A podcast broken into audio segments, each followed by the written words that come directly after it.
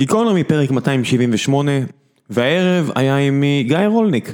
גיא הוא העורך המייסד של דה מרקר, ואחרי מספר שנים שבהם אה, הוא בחר יריבים אה, מקומיים, כמו אה, נוחי דנקנר וכל מיני תאגידים כאלה ואחרים, ופוליטיקאים מושחתים, הוא החליט אה, לבחור יריבים טיפה יותר רציניים, ובשנים האחרונות הוא מוביל קו מאוד לוחמני מול ענקיות הטכנולוגיה והפלטפורמות הכי גדולות בעולם.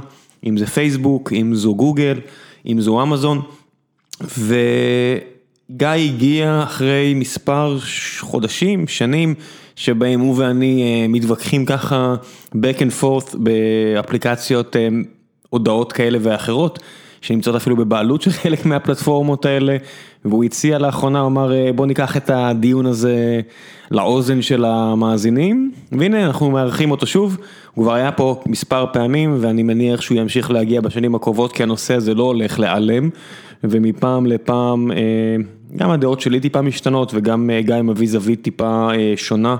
על המאבק הזה, אבל לפני שנגיע לפרק עצמו, אני רוצה לספר לכם על נותני החסות הפעם. והפעם מדובר על חברת ובסייט פלנט.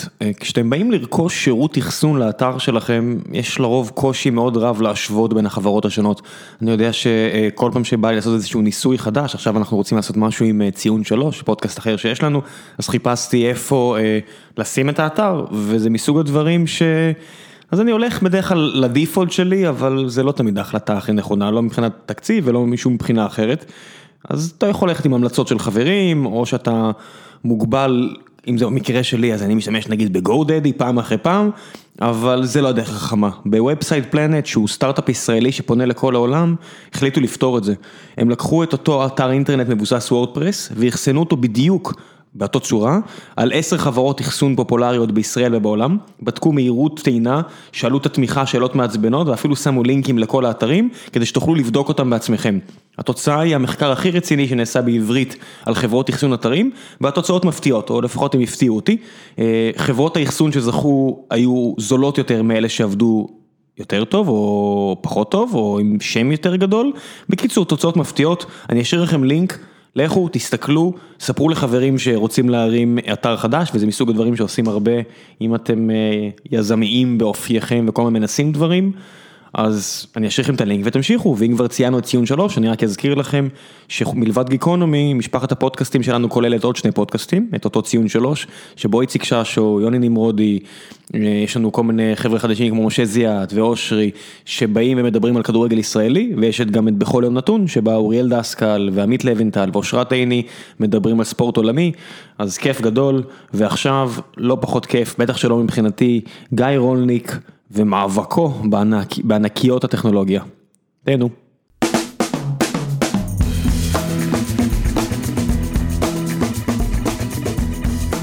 נמצא איתי גיא רולניק, בדרך כלל אני מחליט הבוקר, אבל מישהו כמו גיא צריך לחרוג בשבילך מזמנים. פעם שלישית שלך פה, זה המינימום שאני יכול לעשות, זה להיות גמיש. בכל זאת. תודה רבה על הגמישות. ממש.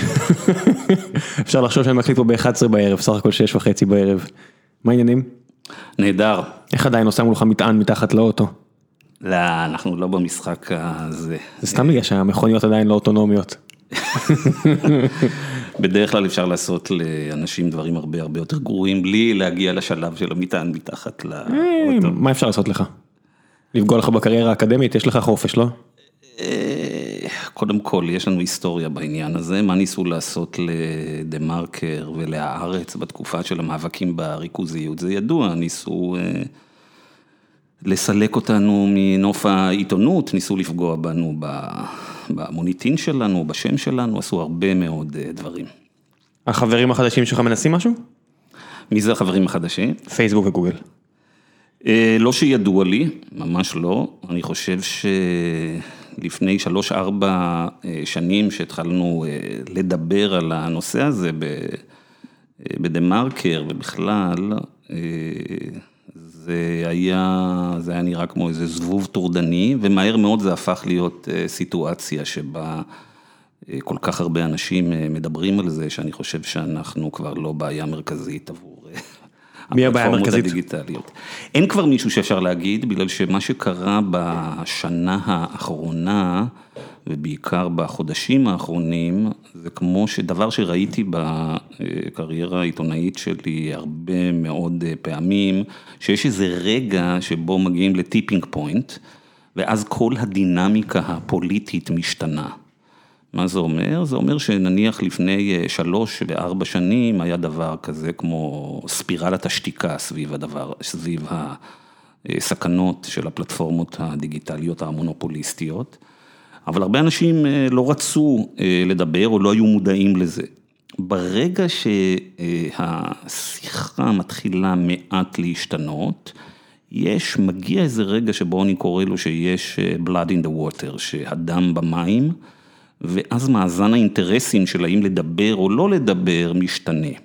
במקרה למשל של פייסבוק, שעקבתי די קרוב כבר ארבע שנים אחרי השיח של אנשים בתחום הזה, מה שהיה אפשר לראות הוא שהרבה אנשים התחילו לפני שנתיים, אנשים שהיו מחוברים לפייסבוק, משקיעים בפייסבוק, עובדים לשעבר בפייסבוק, אנשים ששתקו שנים והם ידעו לא רע מה קורה בתוך החברה ומה בדיוק הפלטפורמה הזאת יודעת לעשות והם שתקו, אבל יש איזה רגע שבו מאזן הכדאיות משתנה, בשלב הראשון אפשר לדבר בזהירות ויש שלב שבו חלק מהאנשים אפילו רוצים לעשות מזה קריירה כבר בשביל לתקוף את זה. אני מרגיש היום להיות נגד הדעות שאתה מייצג ותייצג בפרק הזה, נהיה לא בריא. זאת אומרת, אם אתה היום מנסה להגן על שמה של פייסבוק או גוגל, יותר מדי, אנשים כבר מתחילים...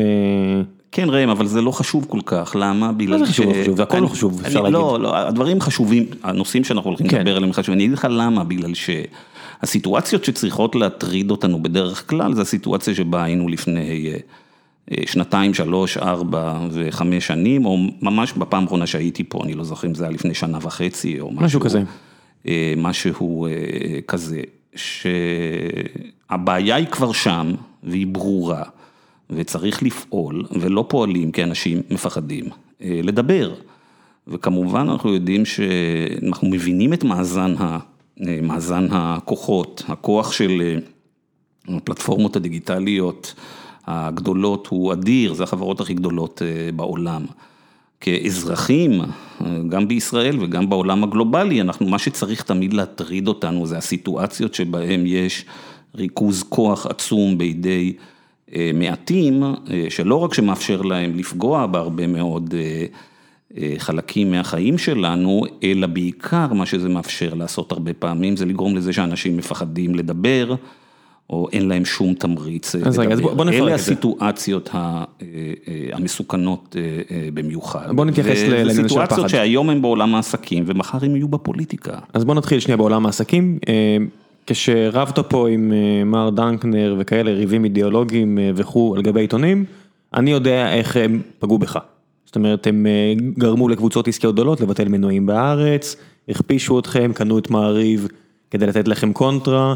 כל מיני עיתונאים או לא עיתונאים דיברו נגדך? לתת קונטרה אני לא חושב שזה לדייק, לתת קונטרה זה לכאורה לעשות עבודה עיתונאית רצינית שמראה שריכוזיות זה דבר טוב, זה לתת קונטרה. קונטרה בזירה הציבורית, זה לא בהכרח בזירה הערכית. אני לא מקבל את הביטוי הזה, כי קונטרה זה כמו למשל שאתה תרגיז אותי עכשיו ואז אני אבוא ואני אתן לך מכות, זה לא יהיה קונטרה, אוקיי? אנחנו פעלנו בכלים עיתונאיים.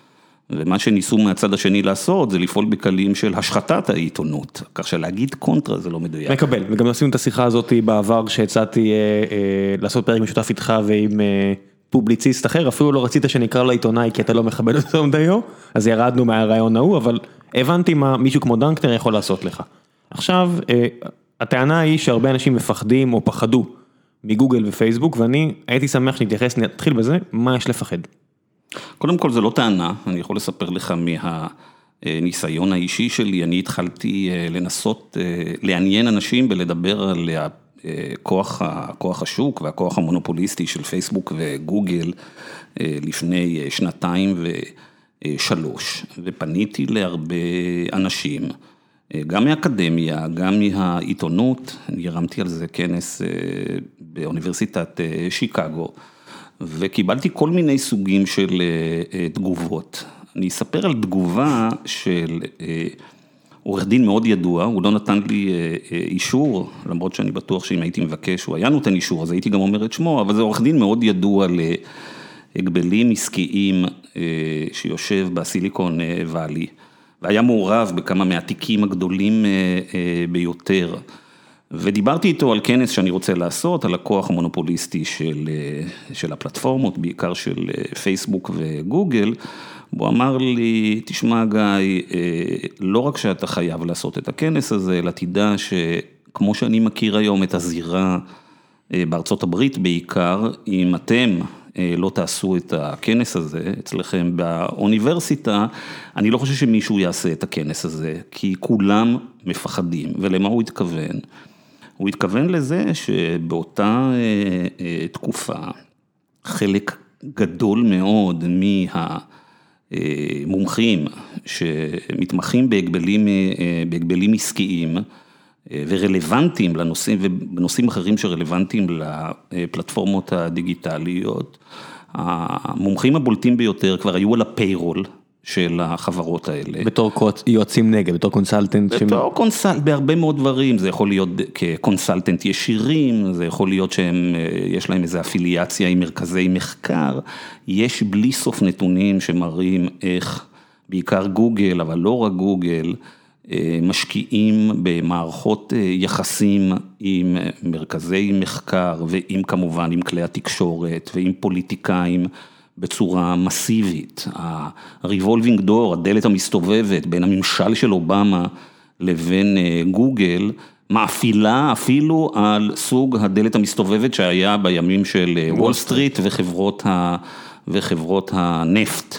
כך שלדבר לפני שלוש, ארבע וחמש שנים על הסכנות שהכוח העצום של גוגל, פייסבוק, אמזון, על הסכנות הפוטנציאליות שלהם, זה היה דבר שלא היה כדאי לקריירה של רוב השחקנים בעולם המדע, בעולם האקדמיה ואפילו גם בעיתונות. ואותו דבר אנחנו יכולים לראות בעיתונות, שאם תעשה search בגוגל אגב ותראה את סוג השיח שהיה על על הפלטפורמות הדיגיטליות עד לא מכבר, אתה תראה שינוי דרמטי, היה הרבה מאוד שנים. אווירה של cheerleaders, כל מה שהחברות האלה עושות הוא נהדר ולא מעלים ספקות לגבי השאלות של ריכוז הכוח שלהן. מה שמפריע לי, ואתה יודע שאנחנו מתכתבים בינינו בוואטסאפ מדי פעם, אני מעלה מדי פעם. איפה אנחנו מתכתבים? במה? באפליקציה היא שפייסבוק קנו ב-20 מיליארד דולר, סכום פעוט כזה. מדי פעם אני מעלה לך שיש איזשהו דיסוננס שמעניין אותי לדבר עליו. זאת אומרת, אם אני אסתכל על דה מרקר לאורך השנים, עשרות של כתבות על פייסבוק מאבדת מכוחה, צעירים עוזבים אותה, היו כאלה. היו הרבה כאלה כותרות בדה מרקר, יכול להיות שזה כותרות מעיתונים אחרים שדה מרקר, הרבה פעמים, אתה יודע, אתם מתרגמים מעיתונים אחרים. כל מיני מחקרים על איך פייסבוק כבר לא רלוונטית, פייסבוק מאבדת מכוחה, ואני אומר, אוקיי, כל מוצר טכנולוגי נחלש. פייסבוק לא? אז קודם כל אני לא מכיר את ה... אני יכול לעשות בדיקה לגבי הכותרות. אני אבדוק את הטענה הזאת שלי, אם לא אני... אני אפרסם תיקון. לא, אני אגיד לך כמה דברים על הדבר הזה. קודם כל ענייני... השאלה היא האם צריך להתערב במוצר ש... אני אענה על כל זה, אבל קודם כל נתחיל עם הפרמיס הראשון שלך. עניינית אני לא יודע בכלל שזה... שזה נכון, שפייסבוק נחלשת, זה מזכיר לי שלפני... עובדתית המינץ ויוד עולה. שנייה אחת, זה כן, שנייה אחת, אני זוכר שלפני שנתיים או שלוש הייתה לי שיחה עם הבת שלי, עם הבת הבכורה שלי, והיא שמעה אותי מדבר על פייסבוק, ואז היא ניגשה אליי ובאופן אופייני אמרה לי, אבא אתה לא בעניינים, אף אחד לא בפייסבוק, על מה אתה מדבר על זה. עכשיו מה שקורה הוא שמדי פעם שאני עובר לידה, שהלפטופ שלה פתוח, אני כמובן לא מסתכל מה היא עושה. חס וחלילה. חס וחלילה, אבל, אבל בזווית העין אני רואה משהו מוכר, מין מסך כזה קצת בצבעים, בצבעים המפורסמים הכחולים של... פייסבוק. אז נכון שבקרב הצעירים פייסבוק זה נורא לא, נורא לא אופנתי, נורא הדבר של, של אתמול, אבל האמת היא שלפייסבוק יש אחיזה בכמה דברים שהיא הרבה יותר גדולה ממה שאנשים מוכנים להודות, למשל בתחום של איבנטס, יש מקומות שזה בתחום של מסנג'ר, עדיין אנשים משתמשים, גם הצעירים, משתמשים בפייסבוק כסוג של איזה utility, וזה אנחנו לא נכון. מדברים על כל הקבוצה שכוללת גם את אינסטגרם שהיא לא, סופר לא, אני כרגע פופולרית. דיברתי על פייסבוק. פייסבוק עצמה. גם פייסבוק עצמה, הצעירים עדיין משתמשים בזה הרבה הרבה פחות, אבל כמו שאתה אמרת בעצמך, הם משתמשים הרבה יותר באינסטגרם. אבל אחרי שאמרתי את כל זה, אני רוצה להגיד לך שבעצם הדיון הזה הוא לא כל כך רלוונטי לטענה שלך, ולמה? כי הטענה אה, שלי, ועכשיו של הרבה מאוד... אנשים אחרים שמתחילים להתעניין בדבר הזה, היא שבעצם מה שפייסבוק אה, יודעת אה, לעשות, ומה שגוגל יודעת לעשות, ואולי גם מה שאמזון אה, יודעת לעשות, הוא לנצל את הכוח המונופוליסטי האדיר שיש לה, כדי לוודא שהיא תמיד תהיה בדבר הבא. אה, כך שגם אם פייסבוק ייפסה, אז פייסבוק היא כבר באינסטגרם, וגם אם גוגל מאבדת באיזשהו מקום, אז היא משתמשת בכוח המונופוליסטי שלה כדי להיות בדבר, אה, אה, בדבר הבא. ו- אתה כמעט אומר את זה כאילו זה בעיה, אתה יודע, שאני אני אומר לעצמי, אני אסביר למה זה בעיה. זה אידיאל, זאת אומרת שאני אני שומע את זה ואחד השותפים שלי שהיה כל כך הרבה שנים בפייסבוק, מר הירש, שאולי מאזין לנו עכשיו, אתה יודע, אנחנו בונים את החברה הנוכחית על כל הדברים הטובים שאתה ציינת, כי מה שאתה אמרת מבחינתי זה אומנות עסקית. לא, לא, אז אני לדעת אסביר מתי לך אתה למה נופל אתה במקום אחד מבלבל. ולקפוץ לדבר הבא. אז אני אסביר לך למה אתה מתבלבל כאן. אה, למה, אתה עושה, אה, אתה מקיש מהחברה שלך או מהניסיון העסקי שלך לעבר פייסבוק וזו הקשה לא נכונה. כמובן שחברה, אתה יודע שאני... גדלים הקמ- טיפה שונים. שאתה יודע, שהקמתי את דה מרקר לפני אה, אה, 20 שנה, אני חושב שבשבע שנים האחרונות היינו צריכים אה, לשנות את הפוקוס ולפעמים את המודל של החברה, אני לא יודע מה, פעמיים, שלוש או ארבע פעמים, וכמובן זה מה שעושות אה, אה, חברות, הן משנות והן כל הזמן רצות על הדבר הבא. זה טבעו של עולם העסקים, זה ברור, חבל לדבר על זה. אני לא מדבר על זה, אני מדבר על מצב של מונופול בעל כוח אה, שוק אה, אדיר. אני מדבר על מצב שבו למונופול יש יכולת. במקרה של אה, פייסבוק וגוגל, בגלל אותו נטוורק אפקט שלו, למונופול יש יכולת למנף את הסיטואציה המונופוליסטיות שלו לתחומים משיקים ולפעמים התחומים הבאים. למונופול יש יכולת לוודא שאף אחד לא יכול להתחרות בו. עכשיו אני רוצה להזכיר לך שיחה שהייתה לנו בפעם הקודמת שהייתי כאן, וזה שיחה על הרכישה של אינסטגרם. אני אזכיר לך את הטיעון שלך, אתה אמרת, אה, אני מבין שאתה, שהרכישה של אינסטגרם בעיניים שלך, גיא, הייתה הדבר שאסור היה אה, לאשר אה, אותו מבחינת הגבלים עסקיים. אבל הבעיה היא שאינסטגרם רק בדיעבד היא הצלחה גדולה ורק בדיעבד אנשים מבינים. עכשיו, זה נשמע טענה מושכת, אבל בוא אני אספר לך מה קרה מאז שנפגשנו. להגנתך ייאמר שאתה עוד מההתחלה, אתה שלחת לי הוכחות שמהרגע של הרכישה, אתה ועוד מספר עיתונאים מצומצם מאוד, אני חושב שהאקונומיסט ועוד כמה, דרשו לבטל את העסקה עוד, ברגע ההוא. אני רוצה להגיד לך דבר, חבל להת- להתבסס על מה שאני אמר, על הרעיונות שלי או של אחרים, אני אגיד לך דבר הרבה יותר פשוט. בשנה, שנתיים האחרונות, כיוון שהתחילו סוף סוף, התחיל הלחץ הפוליטי, יצאו מסמכים אה, פנימיים מתוך פייסבוק. ומה מתברר? מתברר שפייסבוק ידעה בדיוק למה היא קונה את אינסטגרם. יש מיילים פנימיים שאומרים, אנחנו קונים את אינסטגרם בגלל שאינסטגרם היא תהיה תחרות, והסיבה שאנחנו קונים את אינסטגרם זה לחסל את התחרות. לא רק זאת, גם זאת. מסתבר שרשויות ההגבלים העסקיים חששו אכן שפייסבוק מבצעת רכישות של אינסטגרם ושל אה, וואטסאפ, לא כדי לקדם את העולם ולא כדי להביא מוצרים רק נוספים ונהדרים, אלא כדי לחסום תחרות. וכדי לאשר את אותן רכישות, קבעו כל מיני כללים, מה פייסבוק יכולה לעשות ומה פייסבוק לא יכולה לעשות. מה קרה בפועל? היום כבר ידוע, פייסבוק הפרה את כל הכללים האלה ונפתחה חקירה ופייסבוק נמצאה אשמה, ואז מה קרה? השיתו קנס על פייסבוק. עכשיו, אני לא זוכר אם זה היה קנס על וואטסאפ או אינסטגרם, נדמה לי על אינסטגרם, אבל קנס משהו כמו של 250 מיליון דולר. כשהקנייה של אינסטגרם הייתה מיליארד דולר. מיליארד, והשווי הנוכחי הוא באזור ה-150, 125 כן, דולר, מיליארד אז, דולרים. אז שאני מרצה לפעמים על, ה, על העניין הזה ומסביר את הנושא של האכיפה של ההגבלים עסקיים לאנשים שהם לא מומחים בתחום, ואני אומר, ואתם לא מאמינים, רשות ההגבלים האמריקאית, ה-EU, השית קנס של 250 מיליון דולר על פייסבוק. עכשיו, מי שלא שרוי ומצוי אומר, וואו, איזה קנס, זה קנס ענק, ואז אני מסביר, ואכן, ואז אני מוסיף, ואני אומר שכנראה שבסופי שבוע, בישיבת הדירקטוריון של פייסבוק, אה, כבר לא מגישים אגוזי קשיו. כשאנחנו מסתכלים על חברה שמייצרת cash flow של עשרה מיליארד דולר ברבעון, הקנסות האלה הם, הם בדיחה. זה מחזיר אותנו לאן באמת שההגבלים העסקיים נכשלו.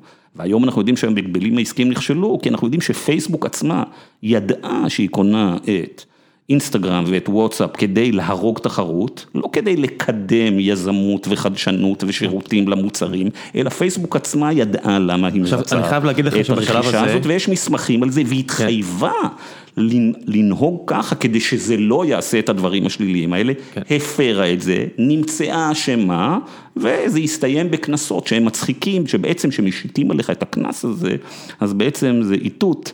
לשוק שכדאי להמשיך לבצע רכישות בפורמט אז, הזה, אז אני אגיד לך, אם הרכישות האלה יהיו לא מעט מהמאזינים שלנו הם אה, יזמים ישראלים, או אנשים שעובדים בתעשיית היזמות בתפקידים אה, אה, של שכירים, והם נמצאים בחברות שבטח אז, ב-2012, 2011, השנים האלה, הקימו חברות, היו חלק מחברות, שזו הייתה התוכנית שלהם. לא היה להם בראש שום מודל עסקי, מעבר לבוא נציק לענקיות עד לרמה שהן יקנו אותנו. יש פה לא מעט חברות, ושומעים אותנו עכשיו אה, מספר VCs שעכשיו מתגרדים ורוצים אה, כנראה להפליק לי איפשהו, שלא אה, שמעו את הטענות האלה כי לא אומרים את זה, אבל הרבה יזמים אמרו את זה. אנחנו נציק להם מספיק עד שיקנו אותנו, זה היה ה exit strategy. עכשיו, ואתה מגיע ואתה מתאר את זה כמו משהו רע, אז בוא ננסה, בוא ננסה להבין למה זה רע. לא, קודם כל, תראה, זה שיש הבדל בין מה שכל פרט וכל שחקן, איך הוא ממקסם את התועלת שלו, לבין התועלת לחברה כולה, זה טריוויאלי, אנחנו כולנו מבינים את זה, כלומר, זה לא איזה חידוש, כמעט בכל תחום שבו אנחנו כותבים, בדה מרקר ובכלל, שאנחנו כותבים על זה לאורך שנים, כמובן יש אנשים שברמה האישית הפרטית, נוח להם הסטטוס קוו. אבל אה, הרבה פעמים גם מבינים שברמה שלנו כחברה, סוסייטי, לא קורפוריישן, הכללי המשחק הנוכחיים הם אה, גרועים. כלומר, המתח הזה שאתה מתאר, הוא לא מתח שאופייני רק להייטק או לסטארט-אפים. בוודאי שלא, אבל בהרבה מקומות אחרים, במלט למשל, אה, אני מבין למה, בתים מתייקרים. אה, אוקיי. אז בוא, אתה לוקח אוקיי, הרבה טענות, אתה מגיע הרי משיקגו, כן. תוכנית ה-MBA שנחשבת לבין הטובות בעולם. יושבים מולך חבר'ה חכמים שכל מה שהם עושים זה לחשוב על trade-off ים. אתה רגיל כנראה להתעסק עם אנשים אה, שמבינים את זה, אני רוצה שתסביר לי כמו אל אה, מטומטם, מה הבעיה? אוקיי, אז יש כמה בעיות אה, של, שאנחנו יודעים שיש לנו בעיות עם מונופולים ועם חברות שיש להם כוח שוק. ויש בעיות ספציפיות למונופולים כן. הדיגיטליים. נתחיל כמובן עם הבעיות הכלליות, רק אה, לתת את הקונטקסט, אנחנו יודעים שאיפה שיש אה, מונופול, קרטל, דואופול וכן הלאה, אז אה, בדרך כלל יש לנו בעיות או ברמת המחיר, או ברמת הכמות, או ברמת ה... איכות, זה ברור. עכשיו, דבר עם מפרס... אנשים שלמשל, הדבר היחיד שהם משתמשים בו, הדבר העיקרי שהם משתמשים בו כדי לפרסם על גוגל ועל פייסבוק, תשמע את התלונות שלהם, איך גוגל ופייסבוק מתנהגות כספק. לאנשים יש תלונות אדירות על ההתנהגות שלהם, התנהגות מונופוליסטית, כמו שאנחנו שני. מכירים. מצד שני, יושב פה זאב, אה, מנכ"ל של אייטריקס, חברה ישראלית שהגיעה לאבלואציה של מיליארד וחצי דולר, כי הם באמת משרתים, מספקים שירות, אנשים קונים. יושב פה ואומר, עם כל התלונות שיש לי, זה שלוקחים ממני אחוזים והכל, אין את השירות הזה שלהם, אין לי איך לפרסם, לא היה לפני... זה בדיוק מה שאמרתי, אבל אתה רק מחזק לא, את דבריי. לא, הוא לא מתלונן, הוא אומר, אה, הם נותנים לי שירות נפלא. לא, לא, לא, אני חושב שאתה פשוט לא שואל אותו את השאלה הנכונה, היית צריך לשאול אותו, זאב, מה דעתך שתמשיך לקבל את השירות הנפלא הזה, אבל חמש חברות יתחרו מולך? מה הוא יענה? הוא יגיד לא, לא, לא, אני מעדיף לקבל רק ממונופול. אני אוהב לעבוד עם מונופול. דואופול, למה מונופול? או דואופול, תשמע, זה לא בדיוק אפילו דואופול, כי לא, יש דברים שבהם גוגל הוא מונופול, כן. ויש דברים בהם שפייסבוק היא, היא אה, מונופול. תשמע, אני אה, אה, נמצא בעולם העסקים כבר 30 שנה. לא זכור לי מקרים שבהם ישבתי מול יזמים ואנשי עסקים והם אמרו לי, תשמע, אנחנו אוהבים לעבוד במקום שבו אי אפשר לתחר את הספקים שלנו, זה יותר נוח וכן הלאה. אני חושב באיך שאתה מנסח את השאלה, כמובן תשאל את האנשים, אני מכיר הרבה אנשים שבנו את כל העסק שלהם על פייסבוק. המון. אז ברור, טריוויאלי, זה כמו שתגיד למישהו, שמע, אתה אוהב את המונופול של חברת חשמל, יש שתי אפשרויות. או שיהיה מונופול של חברת חשמל, או שלא יהיה חשמל, ונחזור לעבוד ב... לא יודע איך, ב... עם...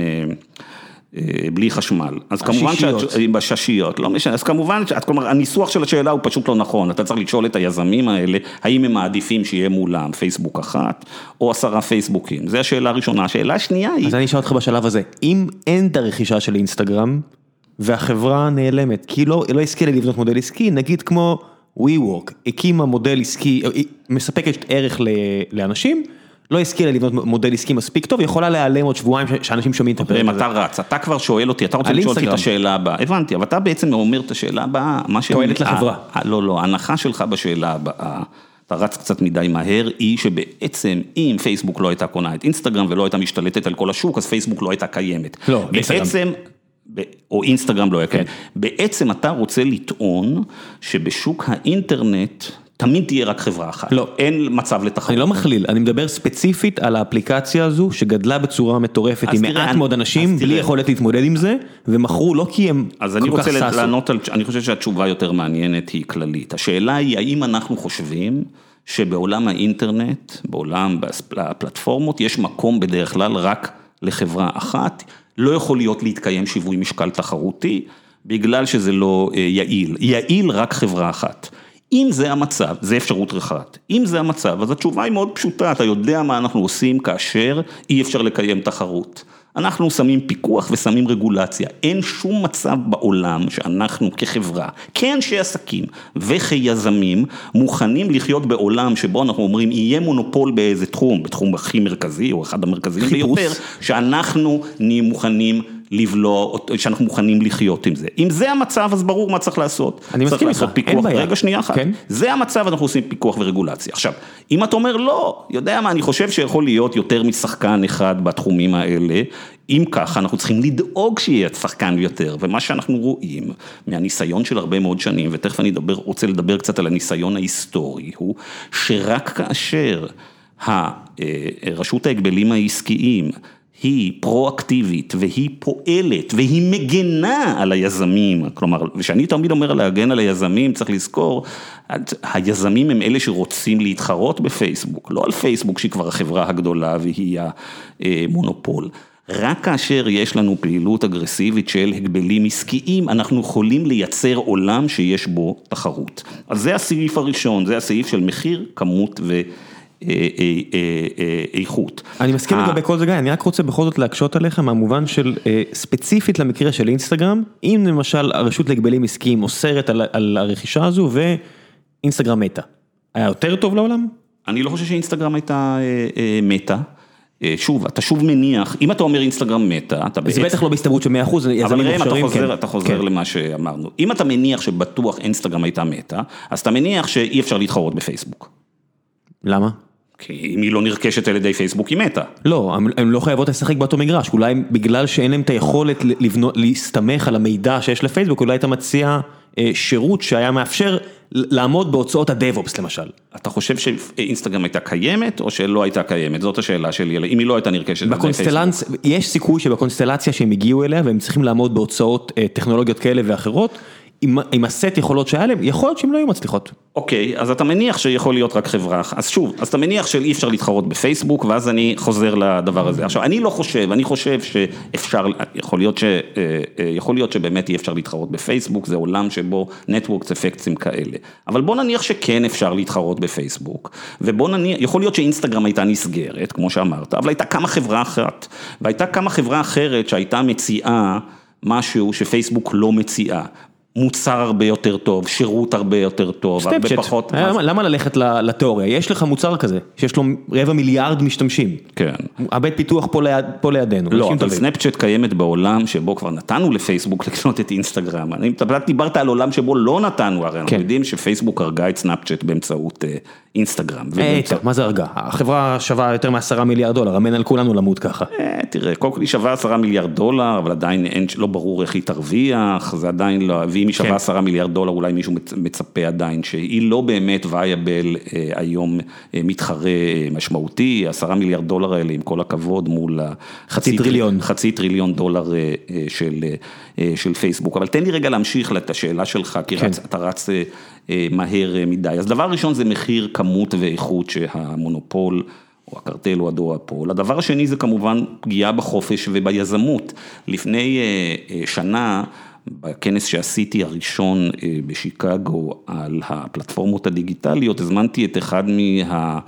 מנהלי קרנות ההון סיכון מהוואלי, והוא אמר שיש דבר שלא רבים מוכנים לדבר עליו, כמובן בגלל, כמו שאתה אמרת, בגלל שפייסבוק וגוגל הם הרוכשות הפוטנציאליות של הרבה עסקים. היו. הוא אמר, הוא אמר, יש דבר שקוראים לו, אתה לא רוצה להיכנס לקיל זון של החברות האלה.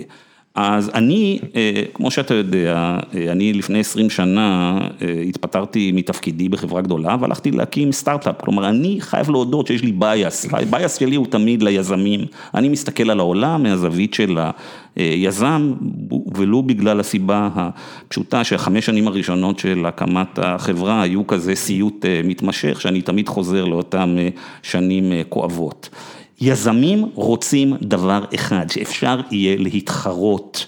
אני לא חושב שכל היזמים חושבים שכל יזם אומר, אני לא באמת רוצה לבנות חברה, אני לא באמת מיעוט. רוצה להתחרות, אני רק רוצה להקים חברה כדי למכור אותה לשתי חברות. היום בטח שלא. זה סיטואציה. היום בטח שלא. כן, זה עולם שבו חיינו איזה תקופה, אבל זה לא העולם הטבעי שבו אנשים אומרים, זה דבר, אני מקים חברה כי אני רוצה למכור אותה למונופול. זה לא הדבר, זה היה סיטואציה מסוימת בשווקים שנוצרו החמש כן. הפלטפורמות האלה, זה היה שיווי המשקל. וראית שהוא נשבר... אבל זה לא שיווי אה, המשקל שאתה אומרים שחוקי הכלכלה והיזמות לא. אומרים שעל זה בסוסה היזמות. ראית שפייסבוק גם אמרה עכשיו שהיא לא רכשה את האוס פארטי בדיוק בגללך, גיא רונליק. כן, אז תכף נדבר על האיטרציות שלי, אם אתה רוצה על פייסבוק, אתה רץ מהר מדי ככה, אני מתפזר. בוא נדבר, רגע, נדבר עכשיו על הנושא השלישי, וזה הפגיעה בחדשנות.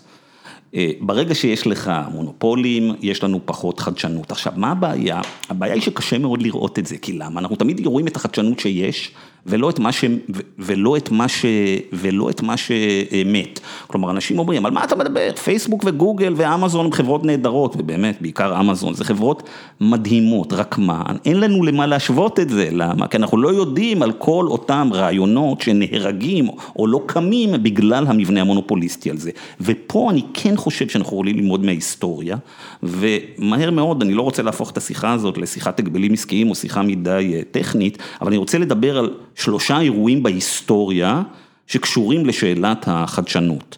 האירוע הראשון היה עם AT&T לפני אה, הרבה מאוד שנים, אז כולם מכירים את הסיפור של הפיצול של AT&T, אבל היה חלק אחד ברגולציה של AT&T שהוא אפילו יותר מעניין מהפיצול של AT&T, וזה הרגע שבו הממשל האמריקאי כפה על AT&T, שהיה לה כמובן את החברה הבת בל לאבס, שהחזיקה בכמות אדירה של אינטלקטואל פרופרטי בתחום הטכנולוגי, הוא אמר יש כוח מדי גדול ל-AT&T ולבל לאבס בשוק הזה של הפטנטים ובשוק הטכנולוגי, והממשל כפה על AT&T לפתוח לציבור, ל public את כל הטכנולוגיה וה intellectual property של Baby Bells. Bell Labs, לא Baby Bells היו חברות הטלקום שפצלו, כן. אני מדבר עכשיו על Bell Labs, על הטכנולוגיה, על הפטנטים, ומה קרה? יש על זה תיעוד, אנשים הלכו וחקרו את העניין הזה. יש הרבה אנשים, אם לא טועה, המייסד של אה, אינטל אה, טוען שהרגולציה הזאת של הממשל, זה שהממשל כפה על המונופול לפתוח את ה-IP שלו לעולם, זה הדבר שהקים את אינטל והקים בעצם את סיליקון וואלי. כלומר, מה אנחנו רואים? אנחנו רואים התערבות של הרגולטור לייצר תחרות.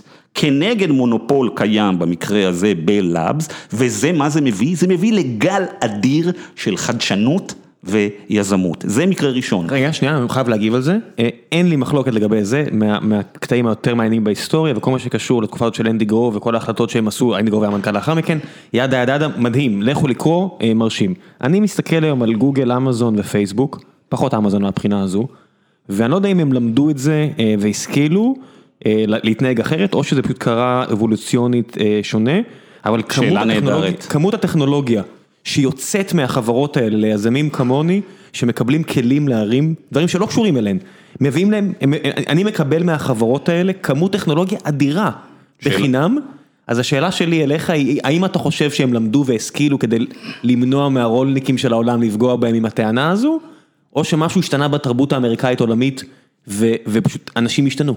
קודם כל, בוא, שאלה נהדרת, תראה, קודם כל בוא נסתכל על, בוא, נס, בוא נסתכל על גוגל, למה על גוגל? בגלל שאצל צוקרברג, צוקרברג הוא מייסד בודד והוא מאוד מאוד צעיר. בגוגל מהר מאוד הם מינו צ'רמן, יושב ראש עם הרבה מאוד ותק וזיכרון וניסיון. מהתקופה ההיא. אריק שמיט, כן. יפה. עכשיו בוא נסתכל על הסיפור של אריק שמיט. אריק שמיט לפני שהוא היה בגוגל היה מנכ"ל נובל, אתה בוודאי okay. זוכר מה מיקרוסופט עשתה לנובל, ואריק שמיט היה במשך שנים בצד השני של אלה שנדרסו על ידי המונופול. עכשיו בוא נסתכל רגע על ההיסטוריה של גוגל בראי ההגבלים העסקיים. גוגל מוקמת בשנת 98, בשנת 98 יש רק משחק אחד בעיר שקוראים לה סיליקון וואלי וזה כמובן המשחק של מייקרוסופט, מייקרוסופט אז היא חברת הטכנולוגיה הגדולה והחזקה בעולם. נטסקייפ מזמזמת מסביב, לא עושה כלום. נטסקייפ מחוסלת על ידי מייקרוסופט. בהנפקה הראשונה של חברה שמפסידה כסף, אנדריסן הורוביץ על השער של נראה לי טיים או לא יודע מה, אבל בפועל אין להם שום סיכוי להרוויח כסף. חוסלה, תכף שנייה, נטסקייפ חוסלה על ידי מייקרוסופט, ברגע שמייקרוסופט התחילו לעשות bundling של האקספלורר עם הווינדוס. כן. אז בסוף שנות התשעים ותחילת שנות האלפיים, מייקרוסופט נמצאת תחת זכוכית מגדלת של ההגבלים העסקיים האמריקאים ומתנהל משפט ענק, אולי המשפט ההגבלים העסקיים הגדול ביותר, חקירות הגדול ביותר שבהיסטוריה החדשה של הגבלים עסקיים. ויש מלחמה אדירה בין ה-Antitrust Division ב-Department of Justice לבין מייקרוסופט, ובסופה של המלחמה הזאת מוחלה, יש החלטה לפרק את מייקרוסופט. בסופו של דבר השלטון מתחלף, בוש עולה, ובסופו של דבר לא מפרקים. אבל מה הדבר המעניין, ויש על זה תיעוד היום, הדבר המעניין הוא, שבכל התקופה שקמה גוגל, בשנים שגוגל היא הכי פגיעה, בשנים שגוגל היא עדיין סטארט-אפ, לפני שגוגל הופכת למפלצת חזקה, מייקרוסופט נמצאת תחת עינו הפקוחה של הרגולטור. ואני אגיד לך מה אנשים אומרים, אנשים שבדקו והסתכלו על הדבר הזה, אומרים מה קרה כתוצאה מזה. הם אמרו, אם, אם הרגולטור לא היה נושף בעורפה, של מייקרוסופט כל התקופה הזאת, מה שהיה קורה בפועל הוא שמייקרוסופט הייתה מוצאת דרכים לעשות את התרגיל הרגיל של או אנחנו נהרוג אתכם או נקנה אתכם לגוגל. למשל, רעיון שנראה בלתי הגיוני בעליל, אם אתה לא אוכף הגבלים עסקיים, הוא שכל מי שהיה נכנס לאקספלורר וכותב גוגל, פתאום מייקרוסופט הייתה מערימה עליו קשיים להגיע לגוגל, כי הרי אם אתה לא אכפת לך מהגבלים עסקיים, אתה פחות יכול, כמונופול, אתה פשוט יכול למנוע את זה שאנשים יכולים להגיע לגוגל, למשל להגיד, גוגל מקוטלג אצלנו כרוגלה. ופשוט לגרום לאנשים קושי. עכשיו, סביר להניח שהם לא היו עוברים ללינוקס או ל Mac OS בכמויות. עכשיו, מייקרוסופט יכלה לגרום נזקים אדירים לגוגל, יכלה לעשות את אותו דבר אגב לאפל, ובהמשך אולי יכלה לעשות את זה גם ל... זה יותר שנוי במחלוקת, אולי לעשות את זה גם לפייסבוק. אבל מייקרוסופט הייתה תחת העין הפקוחה של הרגולציה, של ההגבלים עסקיים. ומה אני רוצה להגיד בעצם? אני רוצה להגיד שהסיבה... שיש לנו חברות מדהימות שאנחנו אוהבים אותן מאוד כמו גוגל ואולי פייסבוק הוא שאת הבריון הגדול ביותר בחדר הרגולטור של ההגבלים העסקיים ריסן ובעצם נתן לנו את הפרץ חדשנות הזאת. מקרה נוסף שעליו דילגנו בגלל השאלה שלך. רגע, רגע, להמשיך את השאלה הזאת קו אחד כי מה שאתה אומר פה זה רגע, רק תן לי לסיים עם מקרה נוסף כדי שאתה תבין את ההקשר, הוא המקרה של IBM. אתה זוכר ש-IBM הייתה גם מונופול ורשות ההגבלים האמריקאים בשנות ה-70 חקרה אותה וניהלה נגדה משפטים. בסופו של דבר הפסידו, הממשלה, הממשל האמריקאי הפסיד, אלא מה?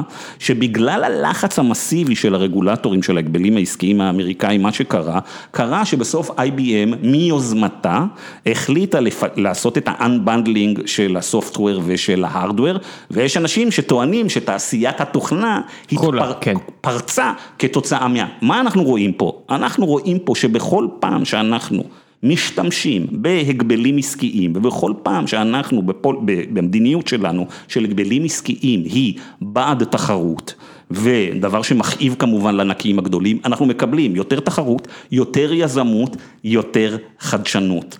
כלומר, הניסיון להגיד שה policy הזה הוא נגד ההייטק הפוך. כל פעם שאנחנו מרסנים מונופול, אנחנו מקבלים גל נוסף של חדשנות בטכנולוגיה. אז תן לי לשאול אותך על סיטואציה אה, שהיא הרבה יותר מעניינת מבחינתי מאשר אה, פייסבוק עסקית. מקום ששלושת הענקיות מתחרות בהן אה, אחת בשנייה, מייקרוסופט, גוגל ואמזון, על שירותי ענן. הפרת מזומנים כנראה הכי מדהימה שאמזון הקימו, שבאמת שינתה את העולם, הכל עבר לענן. עקבו אחרי אותה IBM שהזניחה, אבל גם גוגל ו... ו... ומייקרוסופט. האם שם צריך להתערב? זאת אומרת, אני חושב של... אני, שלוש שחקניות זה מספיק? אני לא יודע, אני לא מכיר מספיק את ה... אני אני אנחש, אני לא מכיר מספיק את הענף הזה, אבל הגישה שלי היא כזאת, לאמזון, גוגל, אה, פייסבוק ומייקרוסופט יש תחומים שהם ה core של... שהם שהם חזקים מאוד ויש להם מעמד אה, מונופוליסטי. ויש ביניהם גם tacit understanding, הסכמות שהם לא נכנסים אחד ל... לשני בתחומים. אתה חושב? כן, בהחלט. על מה? תן לי דוגמאות, רגע, זה האשמה חמורה. קודם כל זו בכלל לא האשמה חמורה, יש אפילו על זה פסקי אני מכיר את העניין עם העובדים, לא לקחת אחד מהשני, זה המפורסם, אבל בוא נמשיך לדברים שהם עסקיים, זאת אומרת, אני מכיר את הסיפור מעובדי מייקרוסופט, מעובדי פייסבוק, שברגע שקמה גוגל פלאס, הם היו בטוחים כן, אבל... שהם הולכים להרוג את פייסבוק. כן, אבל זה הייתה עידן אחר, זו כן. הייתה תקופה אחרת שבאמת עוד לא היה את ההתגבשות של, יש תמיד איזה, לוקח זמן עד שמגיעים לשיווי אה, משקל, אנשים שעוקבים אחרי, ברמה יותר אדוקה אחרי החברות האלה, יכולים לראות איך יש רגעים שבו הם מחליטים שמרגע זה והלאה לא נכנסים אחד לשני לטריטוריה אה, ומרימים דגל לבן, אני אשאר בסרצ', אתה תישאר ברשתות. אה, אבל דווקא ה cloud של אמזון, שזה... שנייה אחת, אבל תן לי כן, רגע לדבר. מאה אחוז, מאה אחוז, מחזיר אותך. כן. אז יש תחומים שבהם הם, יש להם את ה... זה ה-core business שלהם, ויש תחומים שבהם הם באמת מתחרים. Cloud זה דוגמה למקום שהשחקניות הגדולות אה, אה, מתחרות, ואנחנו, עדיף לנו, אגב, יכול להיות ששלוש זה לא מספיק. לא, יש עוד, יש קטנות יותר, כן, יש הרבה. השאלה אם אני לא מכיר את הנתונים של... אז לא ניכנס, לא, לא מכיר את הנתונים של נתח, אני רק רוצה להגיד כללית, ש... כדי שתהיה תחרות ברוב התחומים, זה משתנה בשוק לשוק, אבל כדי שתהיה תחרות משמעותית, לפעמים, לפעמים מספיק שתי חברות, לפעמים צריך שש חברות. אנחנו מכירים, וזה תלוי מאוד בשוק, אנחנו מכירים מקרה פה. מישראל שבהם היו שלוש חברות והמחיר היה 100 ואז נכנסו עוד שתי חברות והמחיר ירד ל-10. אז זה תלוי בה, אני כמובן מדבר על שוק, שוק, שוק הסלולר. ראם, אמרתי שלושה נזקים של מונופול, אנחנו רוצים כמות. לדבר, לא, אנחנו אמרנו המחיר, הכמות והאיכות, mm-hmm. הפגיעה בחופש וביזמות, והשלישי זה הפגיעה בחדשנות. הדבר האחרון שלא הזכרת ועליו אנחנו התכתבנו בשנה, השנתיים האחרונות, והוא דבר קריטי.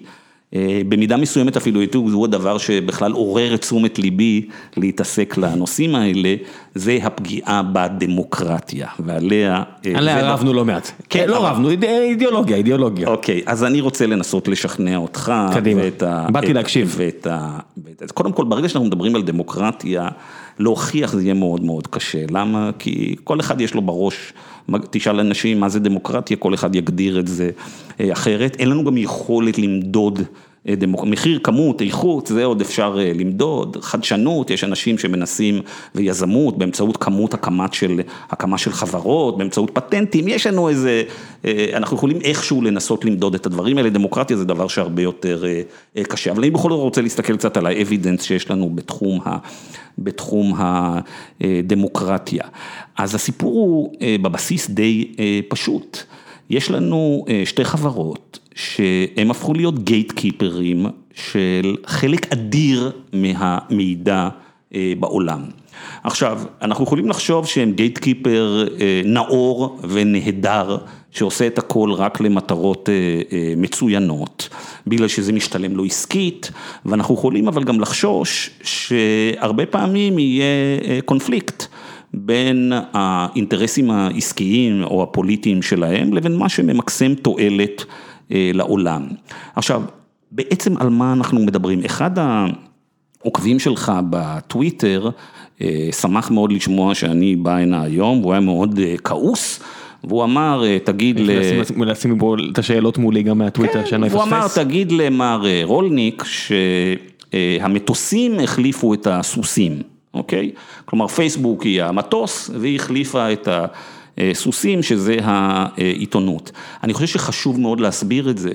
פייסבוק היא איננה מטוס, והיא לא החליפה שום דבר בהקשר של עבודה עיתונאית. פייסבוק אינה מעסיקה עיתונאים, כלומר היא לא עושה את הפעולה של לחפש אינפורמציה ולהצליב אותה ולבדוק אותה, מה שעושה עיתונים. אפס יומרה לעשות את זה.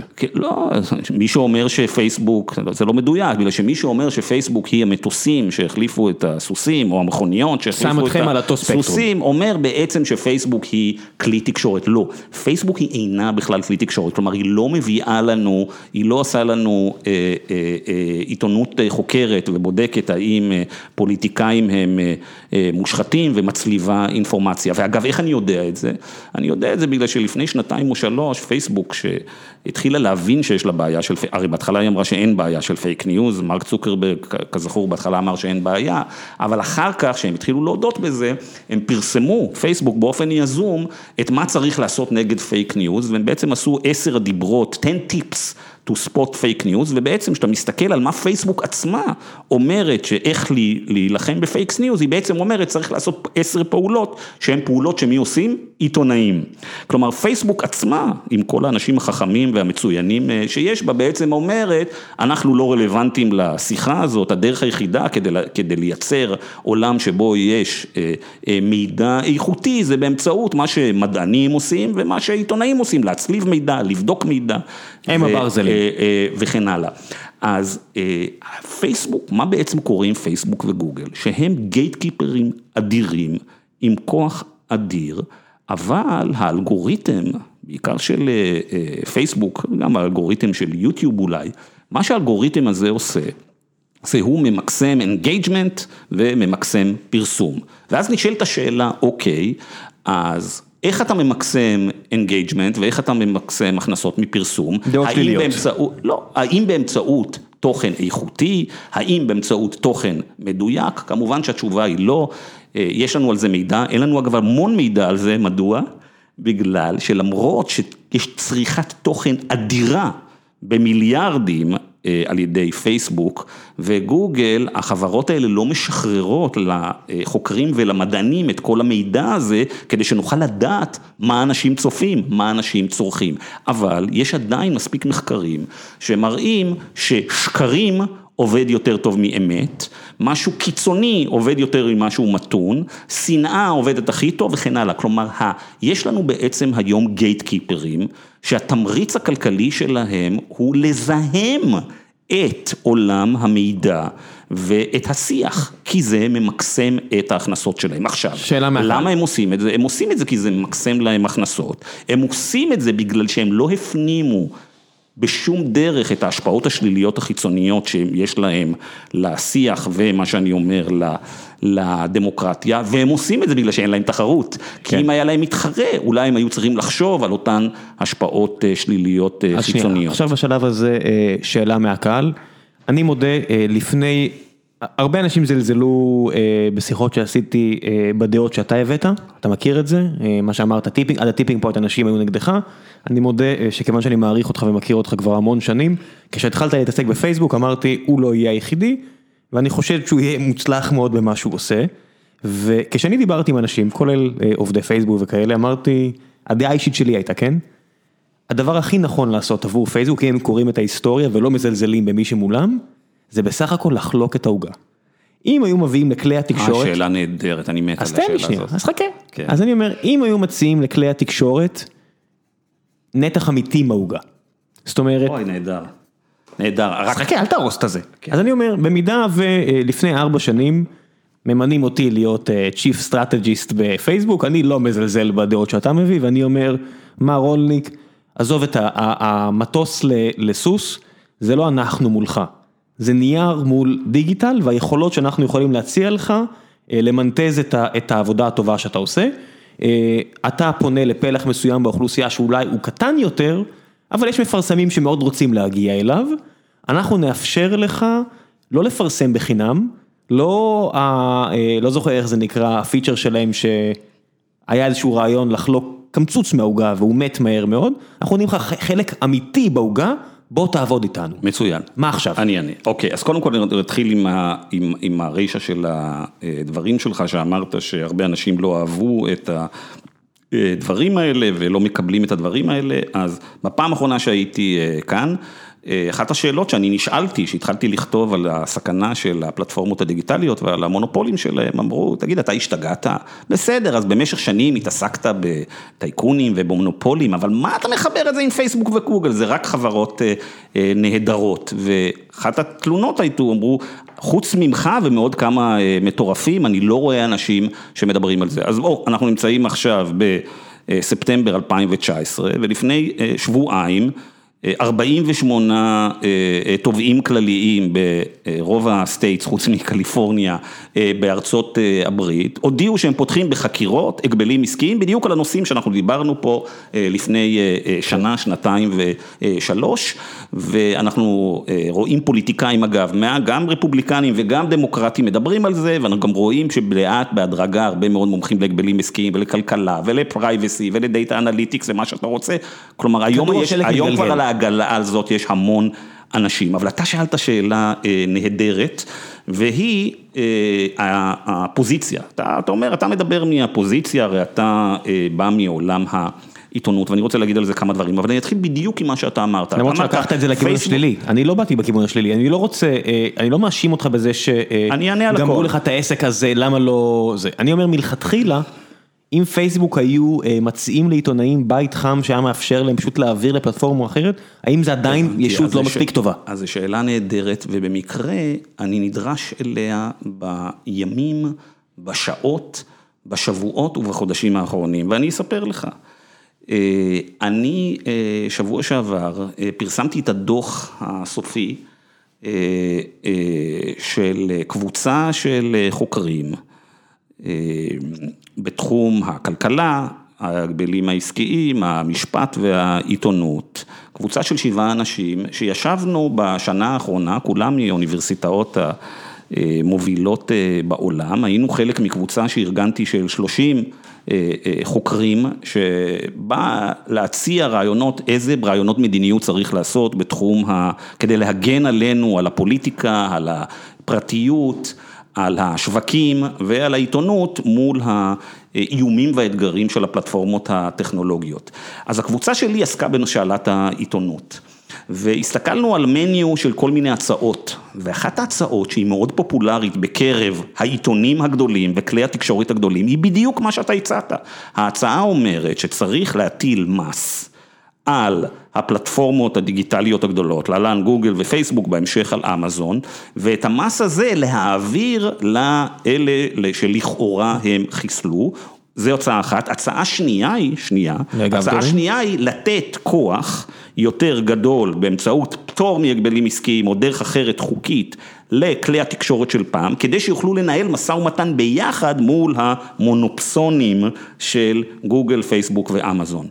ואנחנו התייחסנו לעניין הזה באריכות בדוח שלנו. עדיין לא הספקתי לקרוא, שלחת לי לפני שש שעות באמצע יום עבודה, אמרתי לא פייר אבל בסדר, לא, אז קודם כל, אכן שלחתי לך את הדוח הסופי לפני שש שעות, אבל טיוטה של הדוח הזה פורסמה כבר לפני כמה חודשים, היה זמן, היה זמן, אבל רגע, שנייה אחת, ואנחנו התייחסנו לעניין הזה, והמסקנה שלנו הייתה ברורה, אנחנו מתנגדים למדיניות שתגרום לכך שהפלטפורמות הדיגיטליות ישתפו במה שכלכלנים קוראים לזה sharing the rents, כלומר יש פה מונופולים, יש להם רנטות מאוד גדולות שהם מונופולים, שוות ערך, מה שהם צריכים לעשות זה לחלק את הערך עם כמה שחקנים שהפסידו או כמה שחקנים צעקניים. ואנחנו אמרנו לא. עכשיו אתם אומרים לא, כי עברו שלוש שנים, אני אמרת, אתה יודע, אני מהצד שלי אני אומר, שאלתי אותך הרי בהתחלה, לא לא לא לא, ההפך אתה טועה, אתה בדינמיקה, ההפך, עכשיו תיאורטית צריכים להגיד כן יותר מאי פעם, למה?